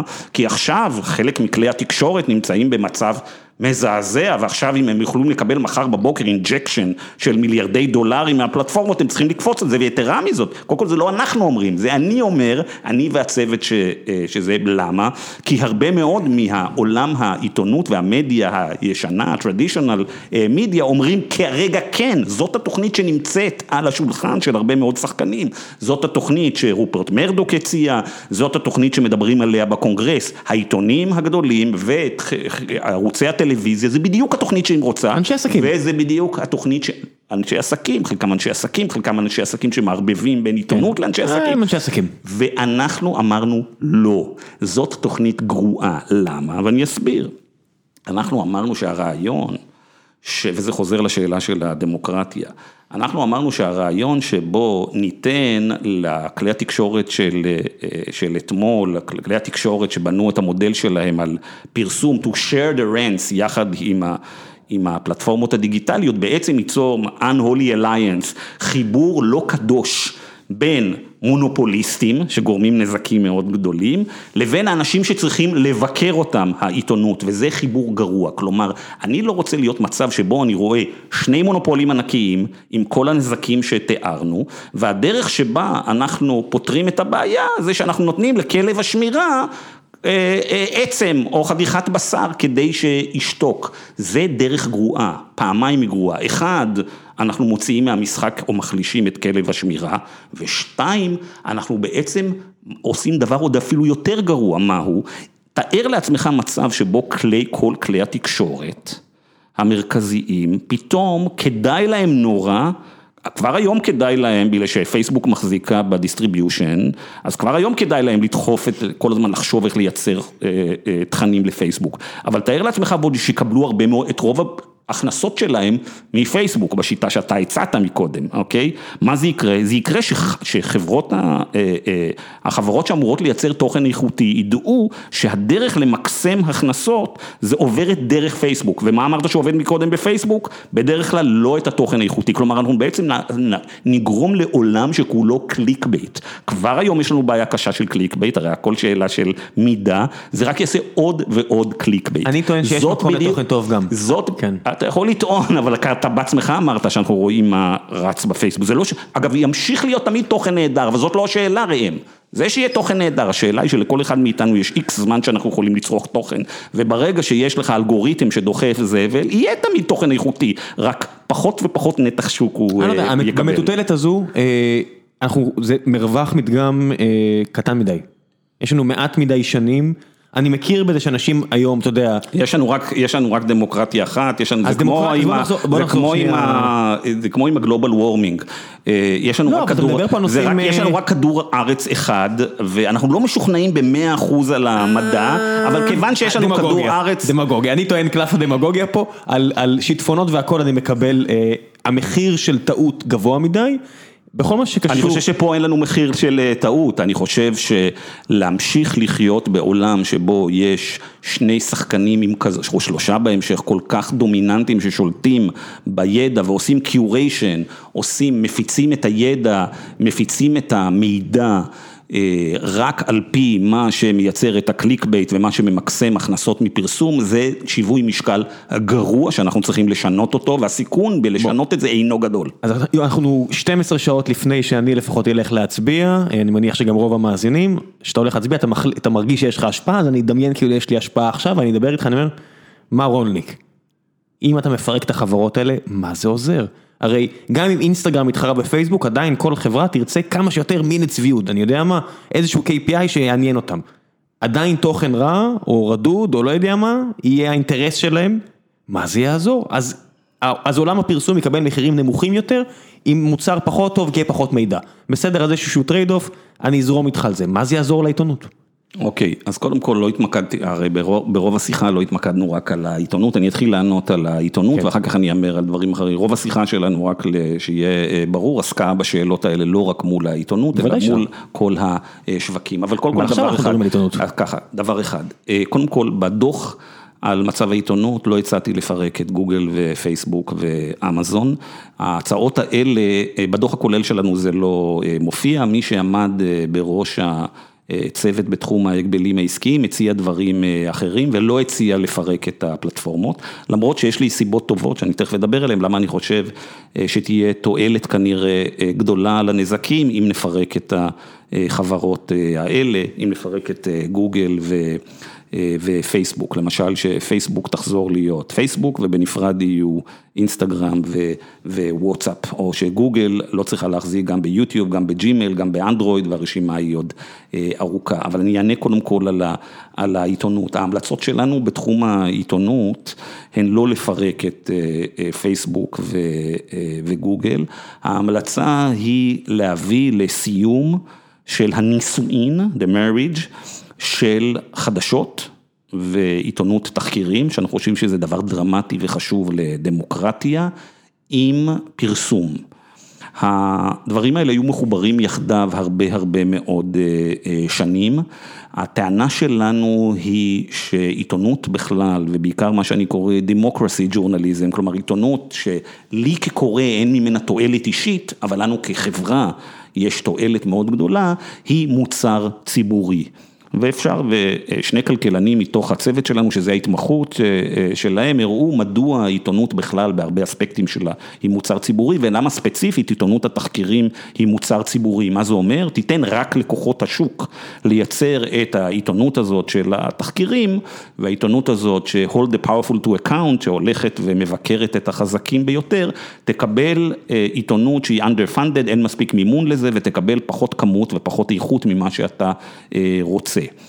ואז נשאלת השאלה, איך מממנים אה, עיתונות? אז התשובה הכי טובה היא, הפשוטה, היא שעדיף לנו תמיד שעיתונות לא תמומן על ידי אה, פרסום, או חס וחלילה, או לא תפורסם, תמומן על ידי פוליטיקאים כמובן, אלא תמומן על ידי המנויים, אוקיי? אה, למאות אלפי מנויים או למיליוני מנויים שמשלמים, אין יכולת להשפיע כקולקטיב ביחד ולעוות את הכיסוי העיתונאי, אף אחד מהם אין לו מספיק כוח. אה, כדי להשפיע על הכיסוי העיתונאי או כדי להרוג אה, תחקירים או לשנות את אה, סדר היום. המאזינים הליברטריאנים אומרים מעולה, בתחום שלו, אם זה מספיק חשוב, מה הבעיה, מה הבעיה שלכל אחד מאיתנו, וזה הרי מוצר ציבורי, זאת ההגדרה, לכל אחד מאיתנו אין תמריץ כלכלי לעשות מנוי, אנחנו מעדיפים שמישהו אחר יעשה את המנוי ולכן זה מוצר ציבורי, אז נשאלת השאלה, מצד אחד, אנחנו רובנו, אגב לא כולנו, רובנו מבינים שעיתונות היא חלק חשוב בדמוקרטיה. אגב, יש אנשים שלא מאמינים בזה, לא ניכנס כרגע לדיון הזה, אבל בניח שחלק גדול מהמאזינים שלך, אקסיומטי שחשוב, חושבים שעיתונות זה דבר, ש-free press, כמו שחשבו ה-founding fathers בארצות הברית, וכמו שחשבו חלק גדול מהפילוסופים לאורך מאות אה, אה, שנים, שחשבו שעיתונות חופשית, free press, זה דבר קריטי לדמוקרטיה מצד אחד, ומצד שני, השוק לא יכול לממן את זה, אז מה אנחנו עושים? אז ההצעה שלנו היא מאוד פשוטה. אותה, אנחנו מציעים לעבור לעולם של אה, מימון ציבורי לעיתונות, בדרך שבו לפוליטיקאים ולחברות גדולות לא תהיה שום השפעה על העיתונות, ומה זה אומר? אנחנו בעצם מציעים את שיטת הוואוצ'רים, שמוכרת לאנשים אחרים משיטה אחרת, שאומרת שהמדינה תקצה סכום מסוים לדבר הזה שקוראים לו מוצר ציבורי, כמו שהיא מקצה לשירותים ציבוריים אחרים, אבל כל אחד מאיתנו כפרט הוא זה שיחליט למי הוא מקצה את זה. זה דבר ראשון, כלומר אתה לא, המדינה אין לה שום מעורבות בשאלה למי הכסף הולך, אלא רק השוק התחרותי הוא שמקצה את זה. ודבר נוסף שהכנסנו בהמלצות שלנו הוא, גם קבענו קאפ, תקרה לכמה כל גוף בודד יכול לקבל כדי למנוע מצב שבו winner take all, ושוב אנחנו כן. חוזרים לעולם, רגע, שבו לשחקן אחד מקבל את רוב ההכנסות ואנחנו מקבעים ואנחנו עושים entrenching למונופולים. אז רצת כי אתה מתעסק בזה הרבה, אה, אני מכיר את הרעיון הזה מניסיונות למאבק בלוביסט. הלוביזם האמריקאי, נכון. הניסיון, אני חושב שב State of Washington, לתת לאנשים כסף כדי להביא לפוליטיקאים, נכון, של כל אז- אזרח, אז אבל אני חכה. אני רוצה להסביר שנייה, שתסביר, אתה תסביר, למה שאני אסביר? תסביר למה אתה מתכוון, כי רצת פה הרבה ולא ברור אוקיי. למאזין אז הטעם. נתת המון, יש, אנחנו יודעים שבארצות הברית ובהרבה מקומות בעולם בעצם אי אפשר לרוץ לפוליטיקה אם אתה לא מגייס כסף. וממי אנשים מגייסים כסף? מי תורם כסף לפוליטיקאים לקמפיינים שלהם? אחים כוך. או בדרך, לא רק אחים כוח, ממש לא גוגל, למה רק להקים אחים כוח? כולם תורמים, כל מי, ש, מי תורם, מי שיש לו כסף. ומי שרוצה להשפיע על כללי המשחק בכלכלת השוק הדמוקרטית ליברלית, זה המשחק. חברות גדולות וקבוצות אינטרס תורמות כסף לפוליטיקאים כדי שברגע שזה יגיע או שישמרו על סטטוס קוו או שיחוקקו חוקים שטובים להם ולאו דווקא טובים לציבור. ואז יש רעיונות. גם בארץ זה הגיע. בהחלט, גם בארץ, אנשים חושבים שבארצות נכון, זה לא קיים, נכון, גם בארץ זה הגיע. יש, אתה יודע, אנחנו רואים את זה עם מה שקורה פה בעיתון, אנחנו רואים את תיקי אלף, אלפיים וארבעת אלפים, זה הרי הכל תיקים שעוסקים בעצם בנושא הזה בעקיפין, ופרשיות אה, אחרות שנגעו להון שלטון אה, עיתון. בכל אופן, אז אנשים באים ואומרים, איך פותרים את זה? ואחת ההצעות שעולה אה, שוב ושוב, היא מימון ציבורי, מה זה אומר?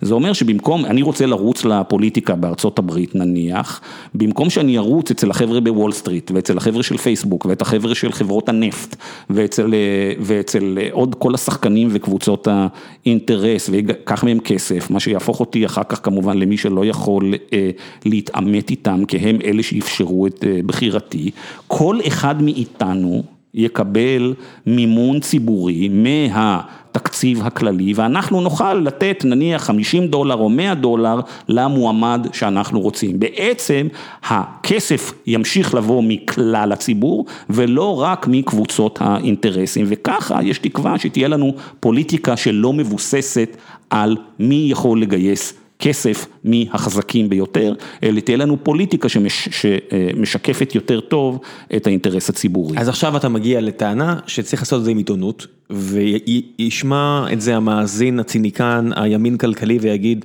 לפני כן אבל אמרת שאנשים נוטים ונוהרים אל קליק בייטים ו...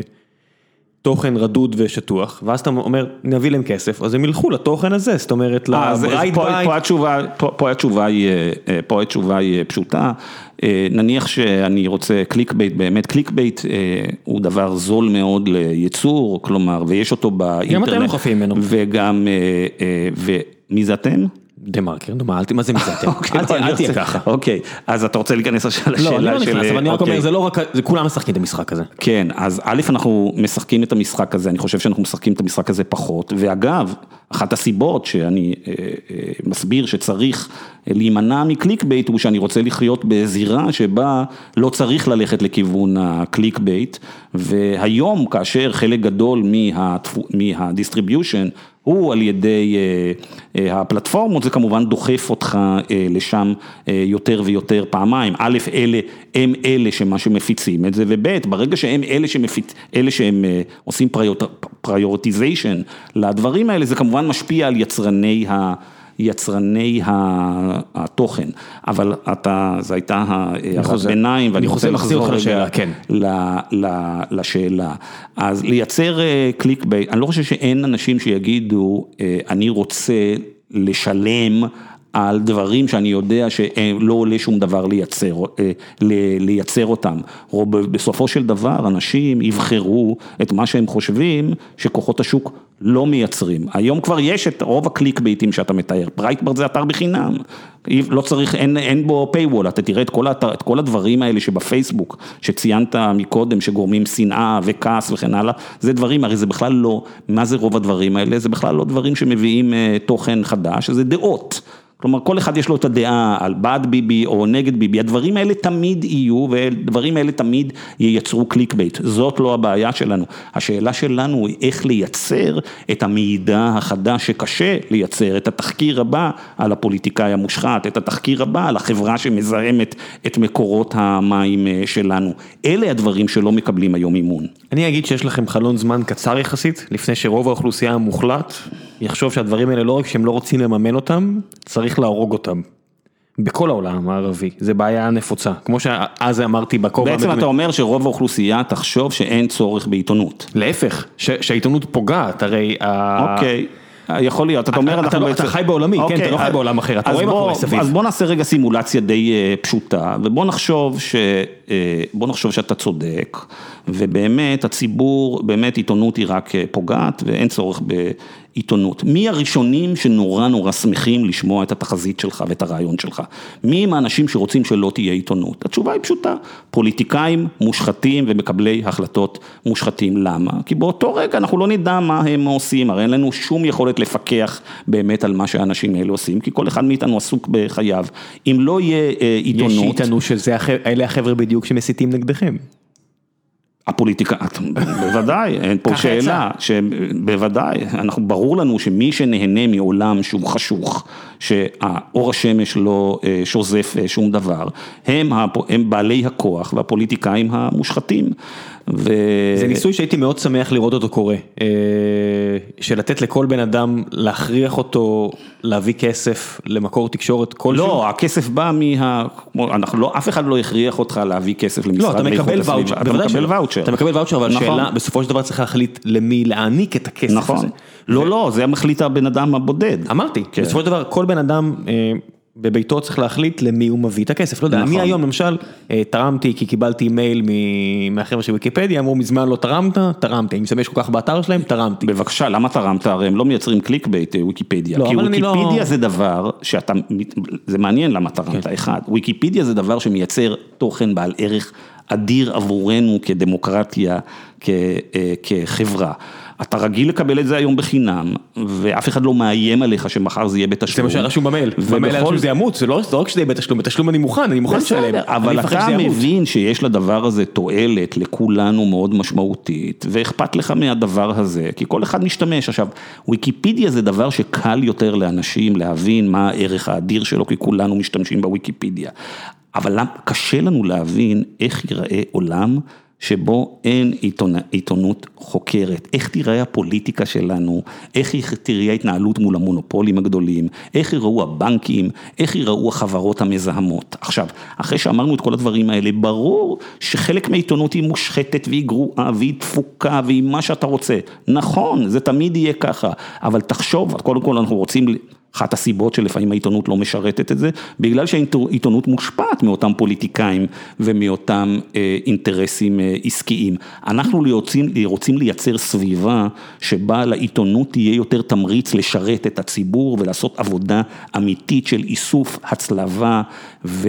אה, מחקר ולהראות בעצם את המציאות לציבור ולחשוף את הדברים השליליים שעושים אה, אה, מקבלי ההחלטות. תשמע, זה ניסוי מדהים, בסופו של דבר, גם אם הוא יצלח וגם אם עכשיו יהיה מספיק אנשים בתל אביב או בניו יורק שיחזיקו עיתונים ליברליים שחשוב להם דמוקרטיה, בסופו של דבר אתה עדיין צריך להגיע לקוראים. זאת אומרת, לא פתרת פה באמת את העניין הזה של... לא, יש בה, לא, אה, אז, לא. אז נניח ויש לך כסף עכשיו לשלם לצוות חוקרים אדיר, ואני קורא תחקירים כמו שפרסמתם על אה, שעות החובל, וכמו שפרסמתם, אה, גידי וייץ פרסם כל מיני תחקירים שאני קורא בארץ, ואני אומר... אנחנו מפרסמים תחקירים כל יום, לפעמים... אני קורא דה מרקר כל יום, לא כן, כל יום יש שם תחקיר מדהים. לא, לא, לא, לא תחקיר מדהים, לא אמרתי שתחקיר כן. מדהים, אנחנו מפרסמים תחקירים כל יום, תנסה כן. לחשוב, לדמיין איך נראה העולם, שבו אין מי ששואל את השאלות את הפוליטיקאים, וזה נראה לי עולם, בוא בוא, אנחנו יודעים איך העולם הזה נראה, בגלל שאנחנו יודעים, יש אה, מתאם די ברור בין אה, מדינות שבהן אין שם אה, עיתונות, לבין מדינות שיש עיתונות. כן. ברוסיה אין עיתונות. באיטליה, ב, ב, כלומר אין עיתונות שלא משרתת את פוטין. כן. באיטליה העיתונות היא מאוד מושחתת, אנחנו רואים את הדברים האלה. אז אנחנו, אני חושב שגם אם אתה ימני וגם אם אתה שמאלני, אני חושב שרוב האנשים יבינו שעולם שבו הפוליטיקאים יודעים שאין אף אחד שחוקר ובודק ומסתכל על מה הם, פוליטיקאים ורגולטורים שמסתכל על מה שהם עושים, הוא עולם שאנחנו לא רוצים לחיות בו. לא, היחידים שהתנגדו באמת לרעיון שלך, זאת אומרת שבכלל אכפת להם בכלל להביע עניין, זה אה, ימנים כלכלי, ימני, אתה יודע, חבר'ה של ימין כלכליים. לא, לא, אני חושב, אני יכול להגיד לך מי כבר הראשונים ששמעתי מהם שזה רעיונות אה, שהביעו ביקורת על זה, זה כלי התקשורת הגדולים, שהם ראו אפשרות שבהם תהיה יותר תחרות בענף, הרעיון שלנו מאוד פרו-תחרותי, וחלק מהאנשים אומרים, רוצים את השיטה שלך, אומרים בוא אנחנו בעלי, התקש... בעלי העיתונים והערוצים הגדולים, נחלק את הרנטה עם פייסבוק וגוגל, שזה יזרום אלינו. אני הצעתי את זה מהכיוון של פייסבוק, לא מהכיוון של האזרח, אני אוהב לחשוב גם, אתה יודע. יפה, אז אני אומר לך שבעלי כלי התקשורת הגדולים היו שמחים לדבר הזה, והם לא אוהבים את ההצעה שלי, כי ההצעה שלי היא, ההצעה שלי היא הצעה שנותנת כוח בידי הקוראים, ומכניסה יותר תחרות. יש לך עוד הרצאה להגיע אליה היום, אתה לבוש פה יפה מולי, אז בוא ננצל קצת את הזמן לשאלות מהקהל. השאלות מגיעות גם מטוויטר, שזו חברה שרק עיתונאים קוראים אותה, אז אנחנו לא מכניסים אותה למיקס פה, למרות שהיא כביכול חשובה. אוקיי, אז שאלות מהקהל, עומר פרצ'יק שואל, מנכ"ל של חברה בשם Anydo, מוצר נחמד מאוד, ממליץ עליו מאוד, מכיר את החבר'ה, עומר אדם אדיר ושואל, מי מביא יותר תועלת לעולם, חברות מסחריות או ממשלות? זה פתח שם איזה דיון נורא גדול אצלנו. כן, אני חושב ש... זו שאלה, שהשאלה, התשובה היא בתוך השאלה עצמה, כדי שחברות, כדי שיהיו חברות מסחריות צריך ממשלות, כדי שיהיו שווקים שבהם חברות פועלות, אנחנו חייבים כללי משחק וחוקים. כדי שנוכל שתהיה לנו חברה מודרנית ומשגשגת, אנחנו צריכים שירותים ציבוריים. אין דבר כזה רק ממשלה ואין דבר כזה רק סקטור עסקי, אנחנו צריכים סקטור עסקי חזק ותחרותי, ואנחנו צריכים ממשלה ומחוקקים שקובעים כללי משחק, שגורמים לכך שהמשק הוא תחרותי ויעיל וגורמים לכך שחלק גדול החלק המקסימלי של הציבור נהנה מה, נהנה מהפעילות הכלכלית. כלומר, זה לא או ממשלה או סקטור עסקי, שניהם צריכים להיות חזקים ויעילים ולשרת את הציבור.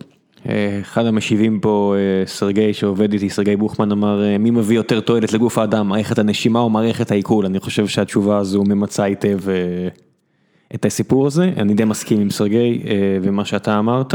שלומי רובננקו, למרות שאני מבין מאיפה עומר מגיע, שלומי רובננקו שואל, אשמח לשמוע את דעתך על המטבע של פייסבוק.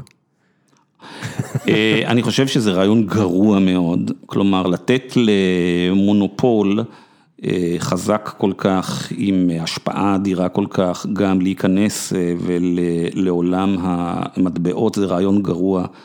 מאוד אסור לתת לפייסבוק להיות שחקן דומיננטי בתחום הזה, צריכים להיות שחקנים אחרים. עולם הפיננסים ועולם המטבעות צריך להיות עולם מאוד מאוד מפוקח, כולנו רוצים שהוא יהיה מפוקח. ההרס שיכול להיגרם לנו גם כאינדיבידואלים וגם כחברה, משערוריות, מחדלים, פשיטות רגל בעולם של currencies, בעולם של מטבעות, בעולם המוניטרי הוא אדיר ואנחנו חייבים להיות בסיטואציה שבה לנו כאזרחים, לנו כדמוקרטיה, יש פיקוח ושליטה על העולם הזה.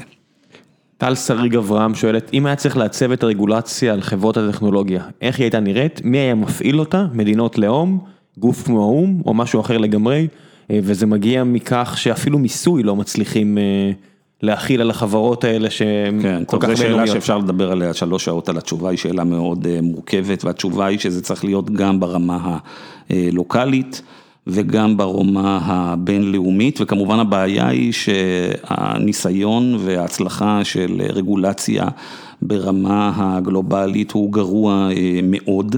ולכן אנחנו רואים שככל שחברה יותר גדולה ויותר רב-לאומית, היא בדרך כלל משלמת פחות מס. זאת שאלה שאנחנו חייבים להתמודד איתה ללא קשר בכלל לשאלות של הפלטפורמות הטכנולוגיות הזאת. אני חושב שהתשובה היא שצריכים להיות כללים בינלאומיים שיגרמו לכך שלא יהיה תמיד race to the bottom. כזה שחברות לא יוכלו, שמה שיוכלו יעשו ארביטראז' רגולטורי, כל חברה תפעל במקומות שבהם יש מינימום רגולציה ומינימום... מה זה תפעל? תשים את ה headquarters אולי, תפעל הם פועלים בכל העולם. אני מתכוון תפעל אלא איפה שהיא תשלם מס באמצעות transfer pricing וכן הלאה, אנחנו חייבים להביא לדבר הזה פתרון. ברמה של המדינה הבודדת, תמיד הפתרון, כשאנחנו פותרים את המשוואה הזאת ברמה של המדינה הבודדת, הפתרון הוא תמיד טריוויאלי. אנחנו רוצים להוריד את המיסוי למינימום כדי שיבואו אלינו החברות. אבל ברמה הכללית של כל השחקנים, זה כמובן גורם לזה שאנחנו בעצם לא יכולים לקיים משטר, שמדינות לא יכולות לעשות מדיניות כלכלית, בגלל שהן תמיד צריכות להיות בתחרות לתחתית עם מדינות אחרות. כמו שקורה עם מטבעות. כמו שקורה בכמעט בכל תחום. לא, עם מטבעות זה פנייה נורא בולט, אבל כן, נגידים היום הם בעיקר עוקבים אחרי הנגיד האמריקאי או לא יודע מה. אורן לוי שואל, לפי גישה כלכלית גרידה, איזו מפלגה עדיפה? איך זה קשור לשיחתנו? די, גיקונומי, זה לא הרצאות שלך בשיקגו פה. אני צנזרתי פה הרבה שאלות לא קשורות, אבל אנחנו בכל זאת יום לפני בחירות, אני אעלה את זה היום בלילה. אז האמת היא, לא ציפיתי בכלל לשאלה הזאת, האמת היא שאנחנו כמה שעות לפני שהקלפיות נפתחות, ואני לא זוכר אי פעם שהייתי בכזאת התלבטות בשאלה של מי לבחור. בואו נחדד את השאלה הזאת, כיוון שאני לא, השאלה באיזה מפלגה אני אבחר מחר, כנראה לא תהיה קשורה לשאלות של הגבלים עסקיים, ואפילו לא תהיה כנראה קשורה לשאלות כלכליות. יש דברים אחרים שמטרידים אותי, שעל בסיסם אני אבחר את המפלגה ואשלשל את הפתק מחר בקלפי. אז בואו נחליף ונשאל שאלה אחרת, אם היינו בוחרים מפלגה על בסיס הנושאים שדיברנו עליהם עכשיו, במי היית בוחר? והתשובה שלי נורא פשוטה, אף מפלגה לא חורטת היום על דגלה את הנושאים האלה של פירוק מוקדי הכוח בכלכלה ומניעת ריכוזיות כפי שהיה, וזה שינוי מאוד שלילי, למה? כי אני רוצה להזכירך שבסוף 2013 חוק הריכוזיות שהתעסק בדברים האלה ועשה צעד ראשון בנושא פירוק הריכוזיות במשק, מי שהצביע עבורו היו כל מפלגות כל מפלגות הבית, כל מפלגות הכנסת, זה נראה היום דבר כאילו בלתי, לא הגיוני, אנחנו לא ראינו את הדבר הזה המון זמן, אבל ממרץ ועד הבית היהודי, מדוב חנין ועד נפתלי בנט, הצביעו בסוף 2013 על חוק הריכוזיות, זה היה ממש רגע רגע ממש... ועשרים שנה לפני כן כבוד אדם וחירותו בכלל מוצע על ידי הליכוד אם אני זוכר נכון, אז בוא... עולם אחר. עולם אחר. נחזיר אותנו לשיחתנו, אין לנו עוד הרבה זמן. אריאל פרידמן שואל, באירופה קיימת היום רגולציה בשם GDPR, אני מניח שאתה מכיר, האם אתה רואה סיכוי שארצות הברית וישראל יאמצו רגולציה דומה? אני אספר לכם, כחברה שיש לה נציגות בארצות הברית ובאירופה, אין ברירה מלבד, אם אתה רוצה להתעסק עם אירופאים, מלבד לקיים את החוקים האלה כחברה שהיא לא פייסבוק. היה רגע, עבורי למשל היה, אין... היה רגע מדהים בשימוע שעשו לצוקרברג בקונגרס, שאחד מחברי הקונגרס, אני לא זוכר אם זה היה, מי זה היה, אבל אחד מחברי הקונגרס שאל את מרק צוקרברג, מה דעתך על הרגולציה באירופה? עכשיו זה היה מישהו מהדרום אם אני לא טועה. עכשיו למה זה היה רגע מעניין? כי בארצות הברית אוהבים לחשוב שהם המציאו את הכל, והרעיון של לחכות משהו שהאירופאים עושים, ולא סתם לחכות, אלא לחכות רגולציה אירופאית, נראה בדרך כלל לחבר'ה בקונגרס האמריקאי כדבר לא הגיוני, בכלל לא מעלים את זה.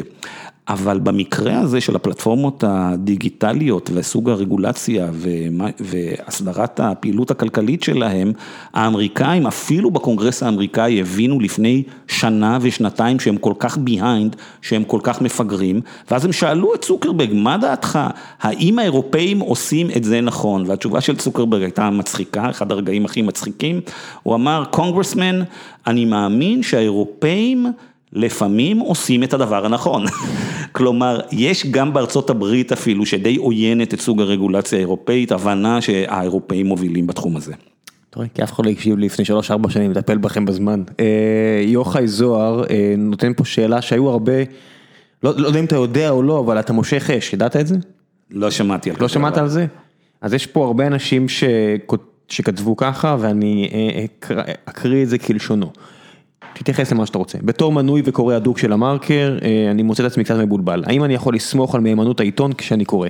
לאחרונה התגלו פרשות פייק ניוז במרקר, הדוגמה האחרונה עם דוח המבקר המוסתר, לא מוסתר, ביקורת בלתי פוסקת על עומר מואב.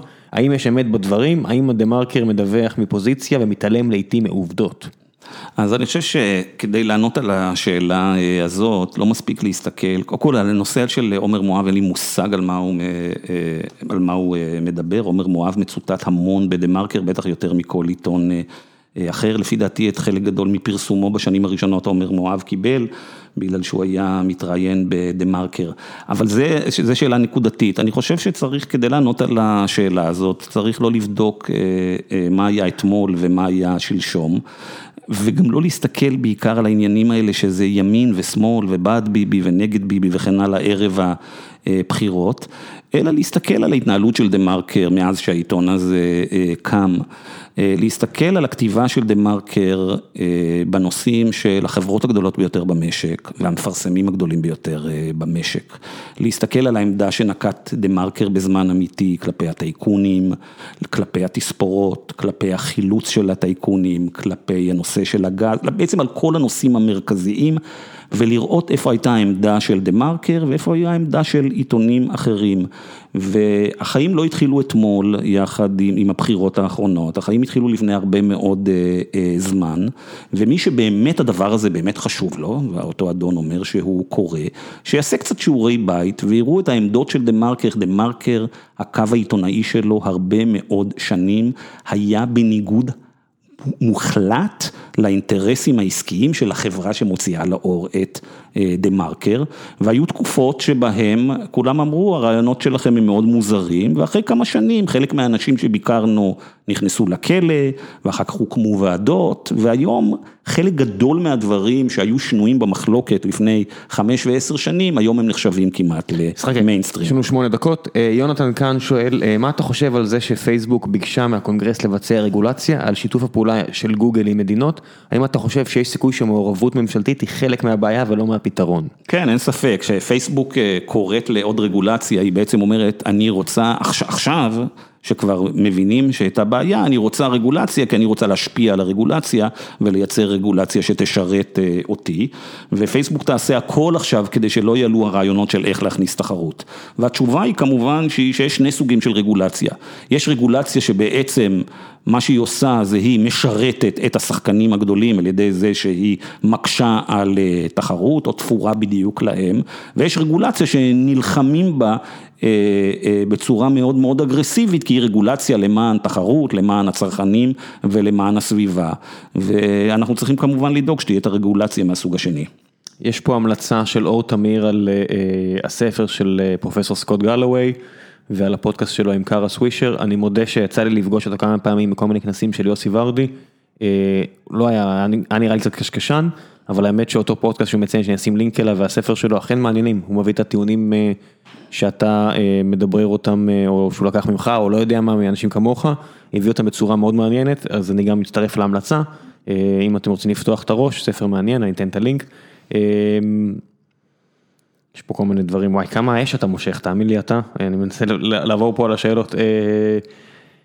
תומר ברק שואל, האם אי פעם פוצל מונופול בצורה שהיטיבה עם האזרחים, עם הכלכלה? אתה רוצה לתת סטנדרד אויל? יש הרבה דוגמאות. נתנו את הדוגמאות, נתתי דווקא שלוש דוגמאות מקודם, שהן אפילו יותר טובות, זה איום, איך איום בפיצול של מייקרוסופט, של IBM, והפיצול של AT&T הביאו תועלות אדירות ליזמות, לחדשנות, לעסקים, לחברה, מעטים הם אנשים שחולקים על היתרונות בדבר הזה. גלית שואלת, ונעשה עוד שתי שאלות, אני אשחרר אותך להרצאה, גלית שואלת, מה דעתך על הנושא של הזכות להישכח? יש הרבה אנשים שכתבו עליהם בעבר בעיתונות המודפסת, ואנשים בצורה הטבעית שוכחים, היום המידע שכותבים על אנשים נמצא זמין לכל אחד במהירות ולנצח. במידה ומה שנכתב על האדם אינו רלוונטי ופוגע בשמו, האם תפקיד העיתון למחוק או תפקידו של מנוע חיפוש, אם בכלל, מה דעתך של, מה דעתך בתור? שאלה מאוד מורכבת, אין לי תשובה, תשובה טובה לדבר הזה, דבר אחד לגבי, אני צריך להפריד גם בין, זה חוזר לשאלה כמובן של האיכות. אם הניו יורק טיימס מפרסם תחקיר על פוליטיקאי מושחת, אנחנו לא היינו רוצים שהדבר הזה יישכח. הבעיה היא, כמו שאמרנו מקודם, הוא שהפלטפורמות היום האלה לא בהכרח, אגב, ממש נדמה לי הבוקר או אתמול, גוגל הודיעה לראשונה שהיא תשנה את האלגוריתם שלה, כדי שהוא יעשה תעדוף של תכנים שהם מקוריים, כלומר לא ריהשינג של הדברים האלה. כדי לתת תשובה טובה יותר על השאלה הזאת, השאלה היא באמת האם אנחנו מתעדפים תוכן איכותי יותר או איכותי פחות, וכמובן האם הזכות להישכח, זה מאוד רלוונטי לשאלה מי הוא השחקן שאנחנו מדברים עליו. כשמדובר באנשי ציבור, בדרך כלל העמדה שלי תהיה שאני לא חושב שיש... צריכה להיות זכות להישכח. נתניאל זינו, שאלה אחרונה, נתניאל זינו שואל, הוא סקרן להבין איך ריאלי תראה תהליך פירוק או הפרדה או הקטנת כוח של חברות כאלה, הוא אומר הדוגמה האחרונה שיש לנו היא כבר בת כמעט 40 שנה, מה זה ההפרדה של בל ב-82, וגם זה מרגיש כמו בוטנים לעומת מה שהולך להיות פה במידה וזה יצא לפועל. חשבת על זה פעם? חשבתי על זה הרבה והוא אמר דבר מאוד נכון ש-40 שנה לא עשינו את זה ויש היום יותר ויותר מחקר ויותר ויותר שיח בארצות הברית ולא רק בארצות הברית הוא שבמשך ב-40 השנים האחרונות נכשלנו בתחום של ההגבלים העסקיים וצריך להחזיר אותנו לימי הגלורי של התקופה הזאת ולהתחיל לעשות דברים שאגב נעשו הרבה מאוד בעיקר בתקופה של FDR, בתקופה של ה-New Deal ובעשור או בשני העשורים אחרי New Deal. איך אתה לוקח את הקרדיט לדודן שלו, הדודן שלו זה שפירק ראשון, טדי רוזוולט היה הראשון ש... לא, לא, לא, לא, אני חושב שטדי רוזוולט אכן התחיל לעשות את הדברים האלה. בתחילת המאה ה-20, אבל את הדברים החשובים ביותר, אבל הוא לא עשה בתחום הזה הרבה. מי שעשה בתחום הזה, ואחר כך כמובן בא ווילסון, אחרי, לא, ווילסון בא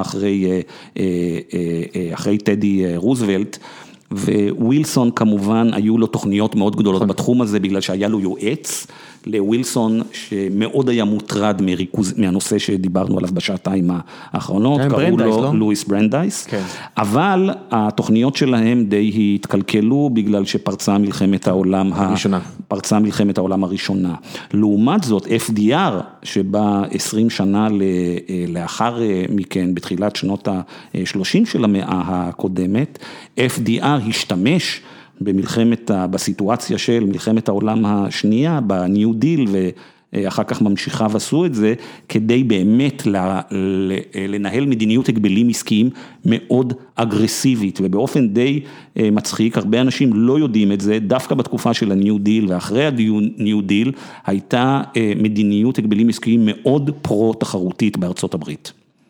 מעולה, סיימנו, אני אשחרר אותך פה להרצאה שלך, המלצות מהצד שלך. המלצות למה? מה שבא לך, גיא, מה שבא לך, יש לך את הבמה, אין לנו רגולציה, אתה מבין, זה היה יופי בפודקאסטים. להצביע, להצביע מחר, תזכרו שמי שרוצה, אני רוצה שני דברים, אחד, לקרוא, להיות מיודעים בכל מה שקורה בעולם הפוליטיקה והרגולציה, למרות שיש הרבה אנשים שיש להם תחושה של אסקפיזם, ואחרי שאתה מיודע ללכת ולהצביע. לזכור שמי שלא רוצה שאנחנו נהיה מיודעים, ומי שלא רוצה שאנחנו נשתתף במשחק הדמוקרטי, זה בדרך כלל בדיוק האנשים שאנחנו לא רוצים שהם יהיו בעמדות הכוח וההחלטה. אני אפרסם ארגון בשם בטרם שמסייע להורים לשמור על הילדים הקטנים שלהם בטוחים עם שלל עצות מועילות, הם שאלו אם יכולים לפרסם בתשלום אצלי, אמרתי זה לא מסוג הארגונים שאני לוקח מהם כסף, אני אשמח לפרסם אותם בפודקאסט הזה בחינם, אז תיכנסו, אני אשאיר לכם לינק, אם יש לכם ילדים קטנים, יש שם אחלה עצות, במקרה והבאתם תינוק ואין לכם מושג מה אתם עושים, שזה הרוב המוחלט של ההורים, כנסו לשם, אני ממליץ, לכו להצביע. גיא, תודה רבה, עכשיו יש לך עוד הרצאה על הראש. בבקשה ראם. נשאר לך כוח בכלל? תגיד לי. לא, לא נשאר לי הרבה כוח, אתה גמור, מה אני יכול לעשות איתך? מה תעשה, תשתה קפה עכשיו, מה יש לך עכשיו? מה שתציע. אנשים הולכים לקבל גיא מדולל. יהיה בסדר. יהיה בסדר, ביי.